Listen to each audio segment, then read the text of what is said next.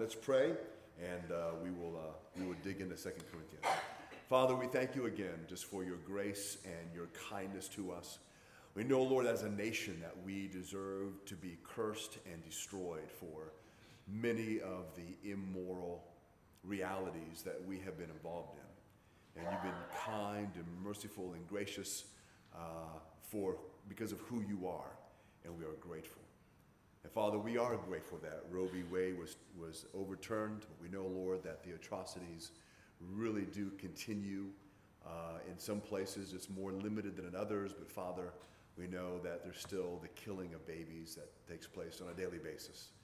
And so we ask that you will help believers to continue to do all that they can with your help uh, to fight this and to seek to overcome, and eventually, Lord, how great it would be for this kind of thing to no longer be legalized in our country.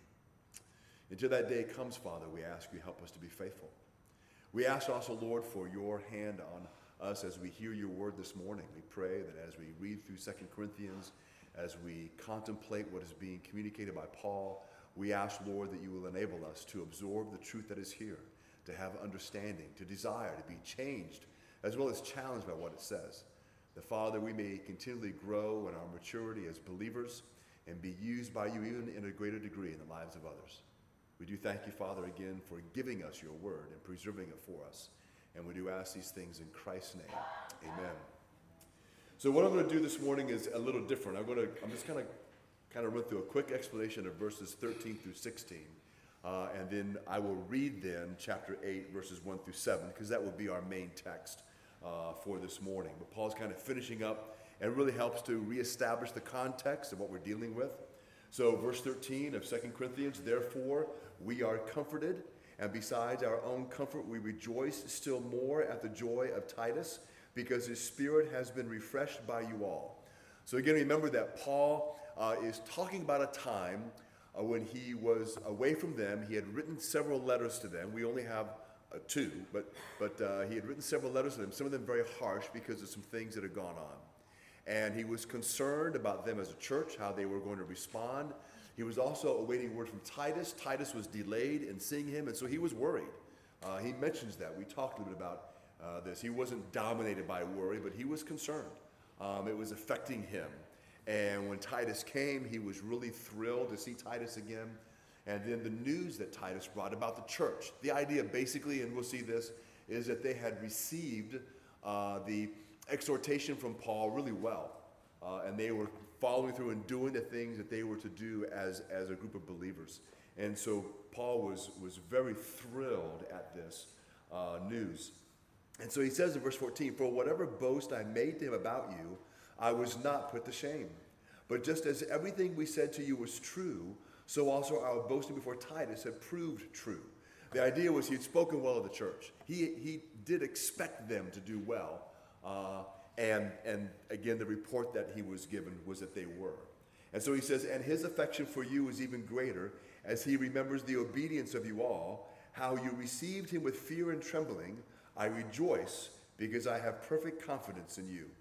So basically, Titus was a little concerned when he showed up, didn't know how, what kind of reception he was going to get.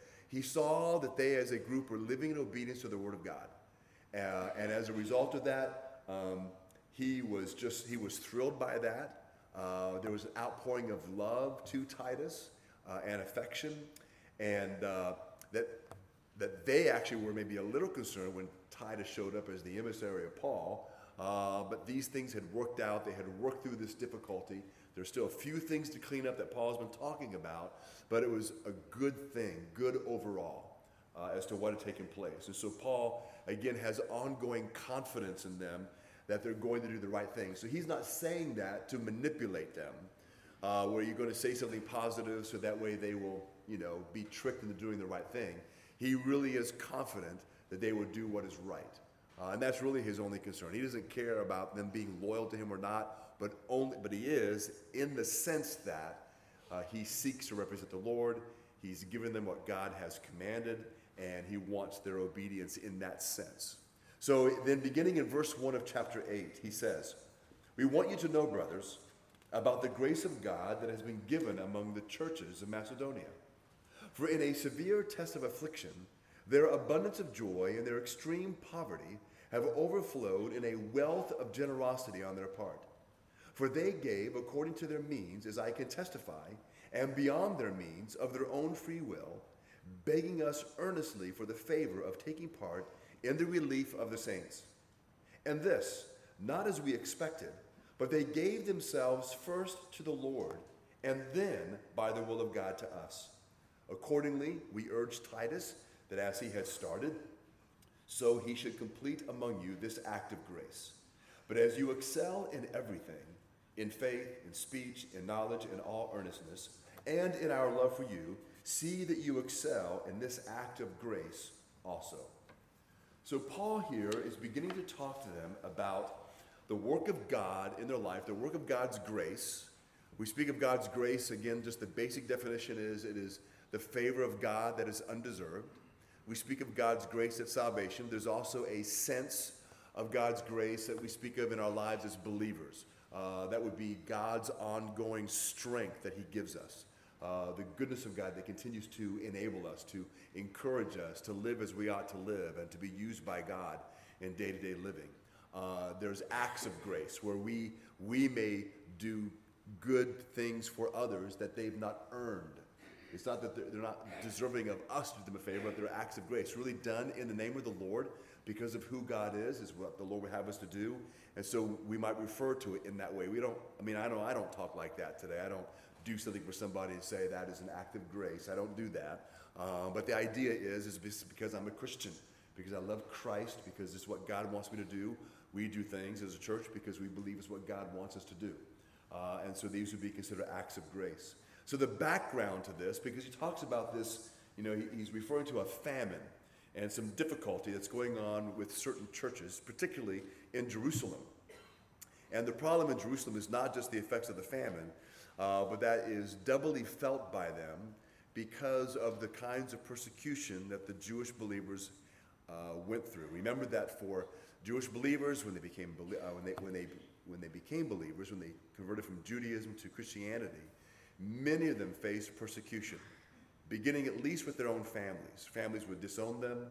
Uh, sometimes they would have maybe an inheritance that would be cut off.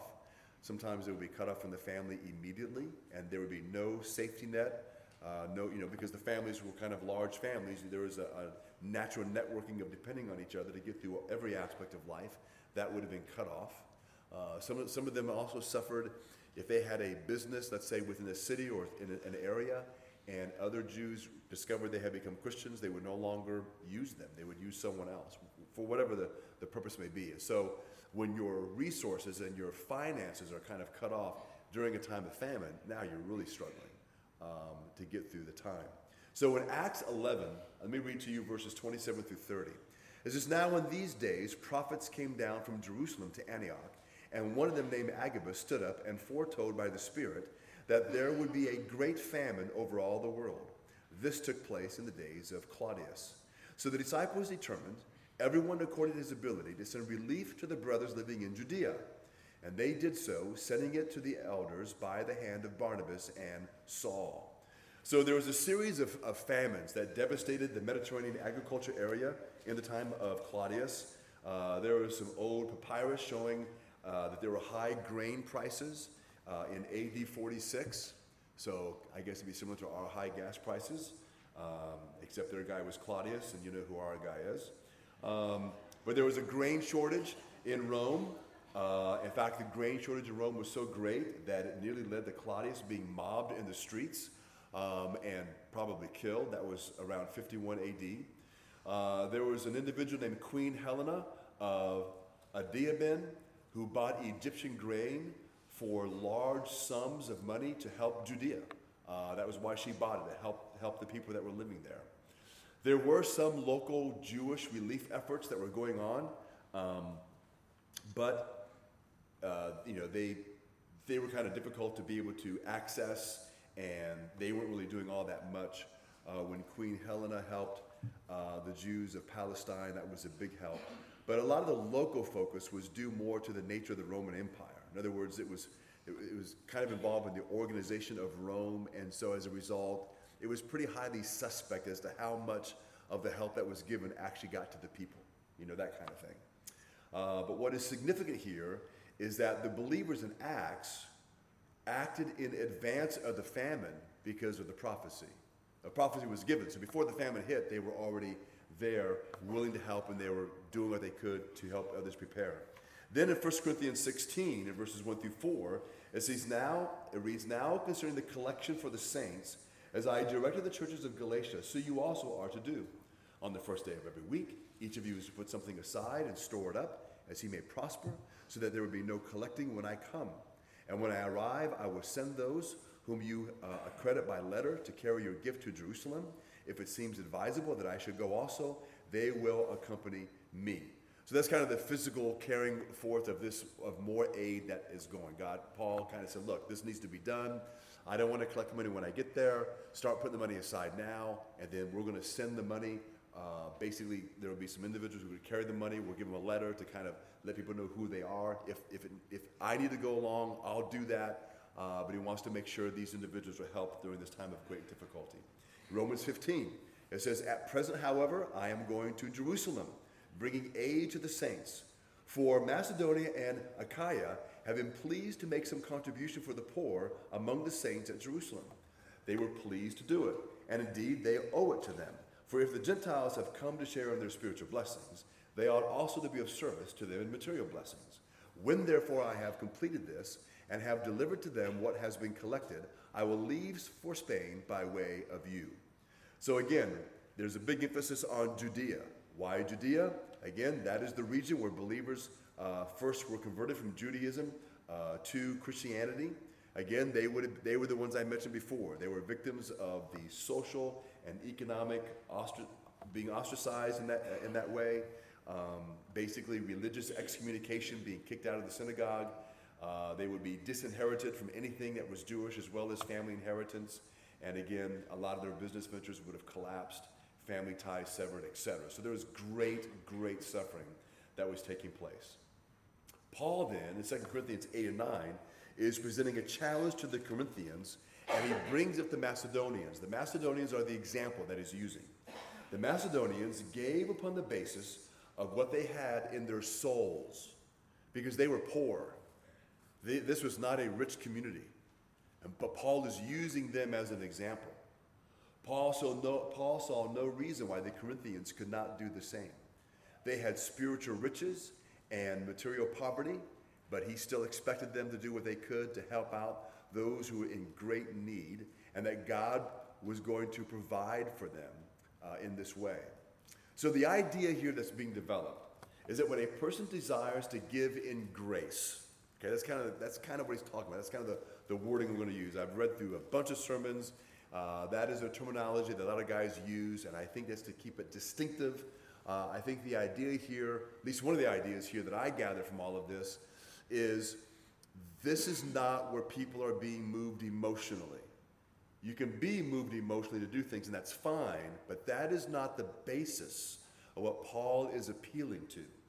So, you know, this he didn't have this available, but he's not doing a PowerPoint presentation where he's showing little children with bloated stomachs uh, and people dying of starvation. That's not what he's doing. He is appealing to, to them as believers. He is appealing to them as, uh, as mature uh, Christians and asking them really, he knows he's doing this, he's asking the poor uh, to do this. He, and again, the Macedonians or the church in Macedonia is the example. He is convinced that God is going to make them possible for them to do this. The idea behind that would be several things. Number one, perhaps God will provide them with the extra they could give, and they could give that. It may also be that in their poverty, they just give what they have, and they've got nothing left. And they're just simply trusting that God will provide in the future for them. You know, there's that idea. Um, you know, you, if you're going to do that, you always want to do that prayerfully, because I don't think God's asking you to do that all the time. Uh, but, there, but that is kind of the idea that is pre- present here. So again, this application I think is important. So number one, let's again make sure that we assure ourselves as to what's being taught here or what's not being taught. This is not giving without planning or without thinking. Paul wants them to think about this. He wants them to knowingly do what they're going to do. Even if they're going to give sacrificially to the point they have nothing left, He wants them to do this knowingly. They're purposely doing this thing. So this is not giving without planning. This is not where they're giving to build bigger and better buildings or uh, ministries or that kind of thing. Um, they, are, they are meeting a specific need that is, that is truly there. The sacrifice here, again, is giving because of the extreme need that's due to the famine, and that is also complicated because of persecution. People are literally going hungry, and they're going to starve and suffer, and are suffering as a result. So then, in verse 2 of 2 Corinthians 8, he says, For in a severe test of affliction, their abundance of joy and their extreme poverty have overflowed in a wealth of generosity on their part. He's talking about the Macedonians. All right? So there's a great paradox here, I guess you could say, that's being presented to us. So the Macedonians are under great pressure. And even though they're under great pressure, they are abounding in inner joy and they have an attitude of liberal giving. Why are they doing this? Well, number one, their joy was in the Lord, not in things. Right? Their joy is in the Lord, not in things. That, that reminds us that we need to make sure that, that when it comes to the joy that we have as believers, yes, it's joy in Christ, absolutely. There's a joy that, that the Lord gives us as we live in this world. We have greater joy that's a result of God in the relationships that we have with people, the relationship with your wife, your husband, your children, your grandchildren, you know, with each other, our friends. There's, there's all that is multiplied uh, because of Christ. Hopefully, as we mature as believers, it's less about the new vehicle, new house, bigger house, new addition, great vacation. All those things are fine. Nothing wrong with those things.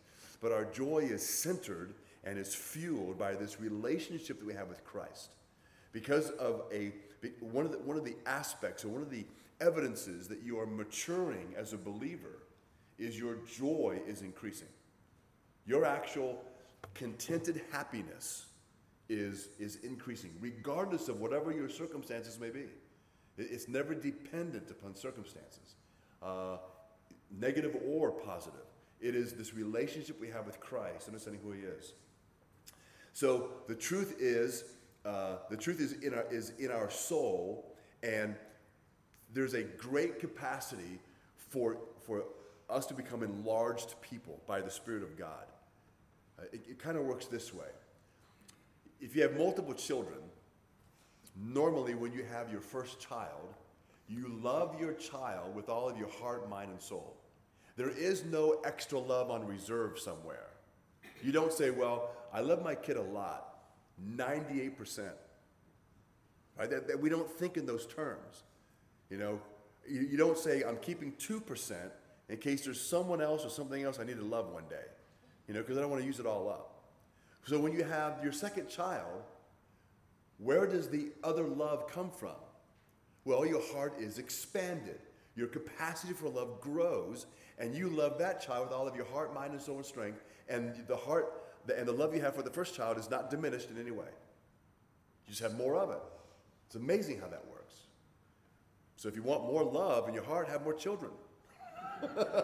All right? Same thing happens when it comes to the family of God. You know, you may say, well, you know, I, I like our church. I just like the size it is. I don't want there to be any more people because I have no more love to give. And the Lord brings a few more people, and let's say one of them is not only someone that you end up loving as a brother, but they have great need. So, where does the room come from? It, it expands. That's the idea here, uh, and what's going on with, with what's going on with the Macedonians. So, their liberal giving then did not depend upon what they had in their pocket, but it depended on what they had in their soul. That really is what this is about. It kind of goes back to the story that Jesus told about the woman uh, you know, who, who gave, and, and which, it, the idea was there were people that were bringing their money to the temple treasury, and there were wealthy people who did do this. They really did hire individuals who played trumpets or bugles. And when they would go to put their, you know, it'd be like if we did it, if we did our church service that way, we would have a big box up here, and then you would you would make your way to the front to deposit your gift, and we're all watching. But to make sure that everybody was watching when they gave, the trumpets would blow. And you, after a while, you're like, oh, you know, um, Steve's giving. He's a banker, man. He's rich. And you want to see how big the gold is, you know, the bag of gold he has to stick in there. So they would blow the trumpets. Well, this woman was the, just the complete opposite of that. She, she was really dirt poor, and she gave everything that she had, which means what was she going to use to buy food tomorrow so she could eat? Because, you know, the truly poor, you know, you can't use the poor in America for that idea. The truly poor are those who, if they give everything they have, that means they do not know if they will even eat the next day because there's nothing. That's this lady.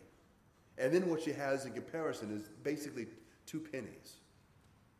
And there's people today would laugh at that.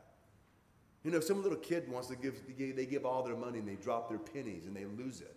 And they're crying. We're like, this is not a big deal. It's just a penny. Here, I got a penny. You know, but Jesus made a big deal about this woman giving everything she had to the Lord. And so he was, he was basically, it was an expression of her soul. And so that's the idea here these individuals giving in this way.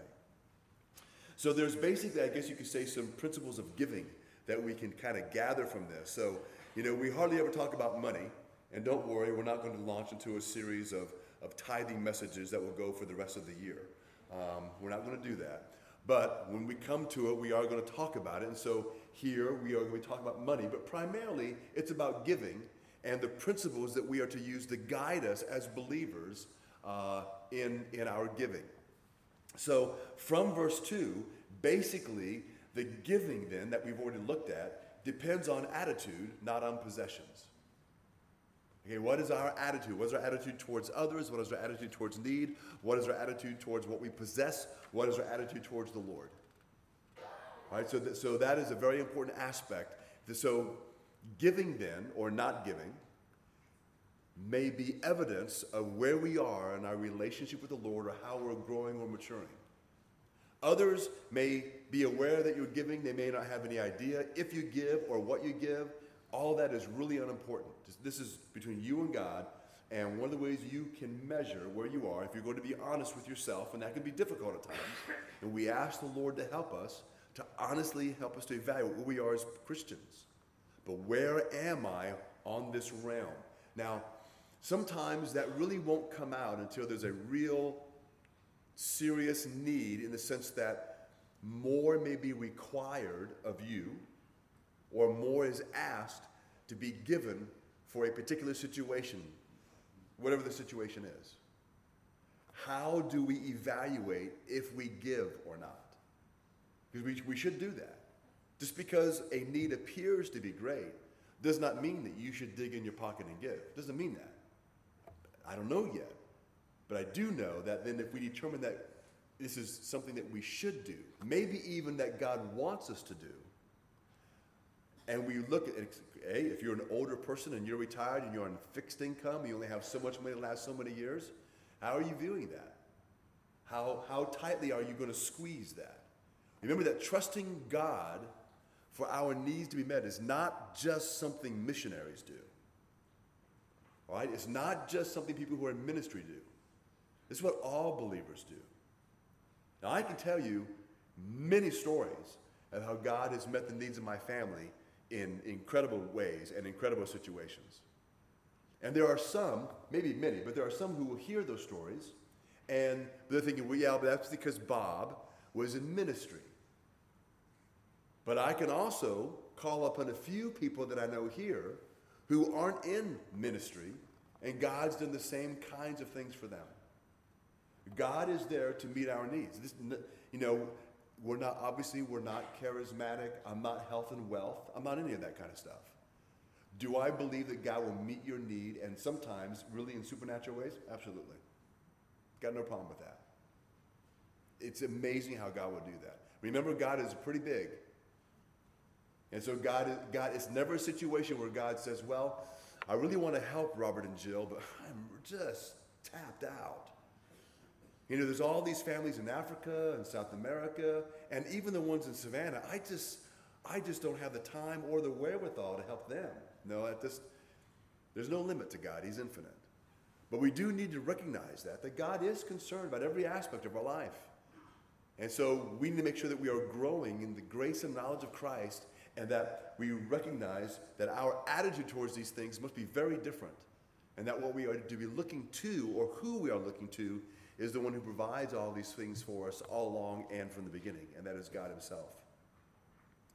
If you look at verse 3, let me, let me get back. I got to turn back some pages because I got to find where I have this in very large print so I can read it without my glasses.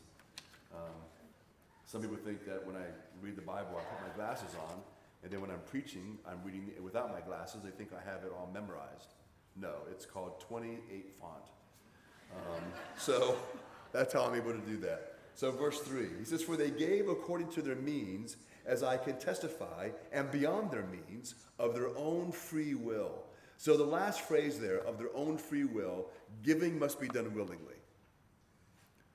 So, you may have noticed this through the years, if you've been here a long time, that because a lot of ministries will do this, they want to come in and do a presentation, and when they do a presentation, that's when they begin to hit you up uh, offering, all those kinds of things.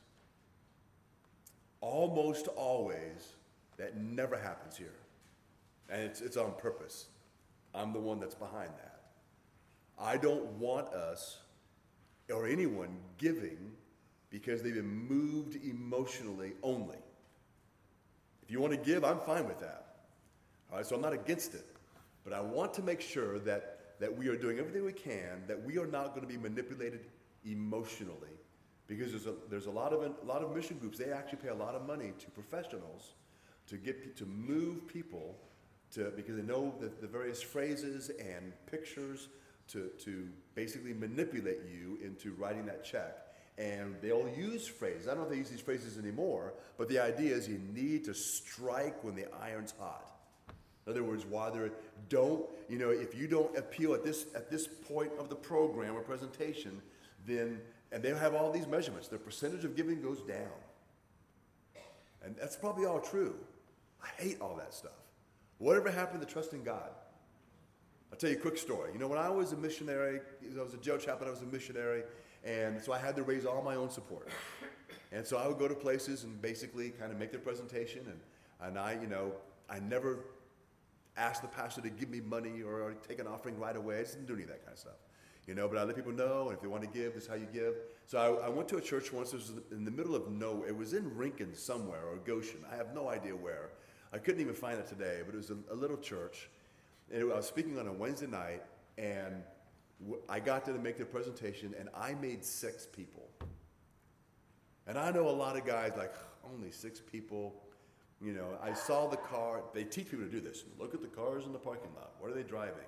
That'll help you gauge how much they'll give. I don't do that either. But I did notice that, that all of the trucks were old and beat up. But nonetheless, so I went ahead and I gave the presentation. I gave it like I would if there was 300 people. You know, I really do trust the Lord. And, uh, you know, I shook their hands when we were done, and I, I left. Never heard another word from the pastor, which is fine. I wasn't expecting to. Sometimes when I speak at a church that way, you get a check in the mail for $50 later, and didn't get that, and that's fine. Not a big deal. But I got a phone call a month later was one of the men that was in that little service. He wanted to have lunch. And this is back in 1993. I said, okay. And so we had lunch. And he told me about his grandson who had been arrested, living in the state, and had died in jail. And he was convinced that his grandson died without knowing the Lord. And he was really moved by what I said about what we were trying to do in the jail here. And he said, I want to help. He says, I don't know how much I can do. It may not be much, but I want to help. And so, and so he wanted to know if I write a check, how do I do it? So I told him who to write it to and whatever. And so, you know, he was busy and he kind of quickly scribbled out and just stuck it in an envelope and gave it to me and said, just use this in whatever way you see fit. So I once again reminded him, well, I don't actually take the money. The money's sent to someone else, you know, our headquarters, and from that we create our budget. He goes, that's fine. He says, I trust you. I know what you're doing. and he told me he had used that time to call the sheriff to see if I was really at the jail and called the jail administrator to see if I was legit. And when he found out all that was true, and so I took the envelope, we had a great lunch, said goodbye. I drove home, almost forgot that I had the envelope. You know, I, was, I had gotten home, took my wallet out of my, my pants and there was this photo envelope, took it, ripped it open, check $20,000. And the ministry that I had just started, we were in the red by 15 grand. What a great coincidence. And I said, Man, am I lucky today? No, that's not what I said. All right? But the point is, is that the, the Lord provides. And he can do so in incredible ways. And even though I thought it was at the last minute, that was exactly when the Lord determined that would happen. And so we need to remember those things. So here, so with that individual, he was he gave in a sense of his own free will. He was convinced this is what God wanted to do. And so we want to make sure that that's how we support the ones that we support. We're convinced. We evaluate their ministry, make sure that what they're doing is honoring God and honoring God in the way they do it, and then we're going to support them. And if others want to support them as well, terrific. All right, but we want to make sure that's not by manipulation. Also, when you look at verse 4, he says, um, again, as says, of their own free will, begging us earnestly for the favor of taking part in the relief of the saints. So these individuals saw this as a privilege. All right, they didn't see it really as charity per se, as a privilege. It was a privilege for them to do this. You could say, and I've used this before, and I think it's correct, uh, that when we support ministries, I believe we are investing in the work of God. There's a lot of ways to use it, but we are investing. We're not just giving charity. We are investing in the lives of people. Whether we're meeting their needs physically, spiritually, usually it's both. Uh, that's the idea, but we are investing in lives. We are investing in the lives of the, of the missionaries. We want to make sure that's going on. That's what they were doing.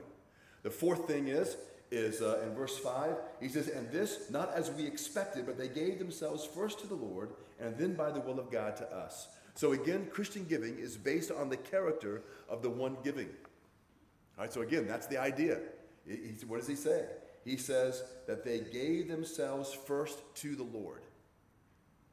Now, I know this may, I've, I've, had people tell me I should never say this, but I do believe it's true. Because I've seen this happen before, where sometimes a church will have individuals go to grocery stores, different places to raise money for a mission trip. I'm like, why are we asking non believers to support the work of God? Now, if they come out of the woodwork and want to do it, I'm fine with that. But I'm not going to go out into the world and ask them to give me money so you guys can go to Uganda and spread the gospel. We give ourselves first to the Lord, and then we give ourselves to the ministry. We give ourselves to others. That's the idea, I, I believe, that is here. And the idea is that it is based on the character of the one. So I'm not going to try to make a non believer feel better about themselves. They might even think that they're now earning points to go to heaven because they gave us money for a mission trip. And we don't want to give them that opportunity. All right, we want to make sure that, that you know, people understand. In fact, I even had one time a, a, a Jewish rabbi gave me money for the ministry. It's a long story. I'll cut all that part out and just tell you that I, I told him, I said, You do know I'm going to be teaching that Jesus is the only way of salvation. Yeah, yeah, yeah, yeah, yeah, yeah, yeah. And he just he didn't want to hear any more of it. He already knew that. But he, he felt obligated for whatever the reason. And so I said, Thank you and thank the Lord. And so uh, that's the idea. And the last thing here, um, looking at verse 7, he says, But as you excel in everything, in faith, in speech, in knowledge, and in all earnestness, and in our love for you, see that you excel in this act of grace also. So the idea here is that the giving of the Christian is an extension of what's in the soul. They were growing in faith, they were excelling in faith, they were excelling in their speech about the Lord, in their knowledge, that means in their Bible study, in their knowledge of Scripture, and their theology, and out of that came the giving. And so you see where all this is centered and, and how this should be going. All right, so, so again, we're not, you know, we're not discussing percentages of what you should give. We're not talking about anything like that. This is about the character of the individual. We know the Bible says God loves a cheerful giver. Who is a cheerful giver? Well, he's, he's, he's the individual who does not give because he's been manipulated into giving. He's an individual who sees it truly as a privilege. He's an individual who is growing in the grace of God and the knowledge of God and desires to give. They have a growing capacity and compassion and burden for others, and they want to make those kinds of investments. Whether they do it through their church or individually. I think it should be primarily done through the church, but not exclusively through the church. And so this is what Paul is giving to these individuals. He's challenging these Corinthians.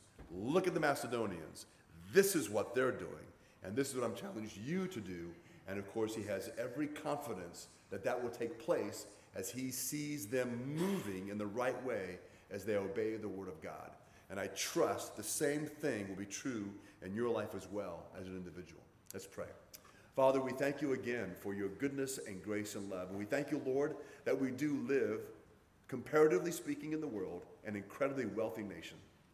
And as a result, Father, we experience a lot of great numbers of luxuries and things that others could only dream about.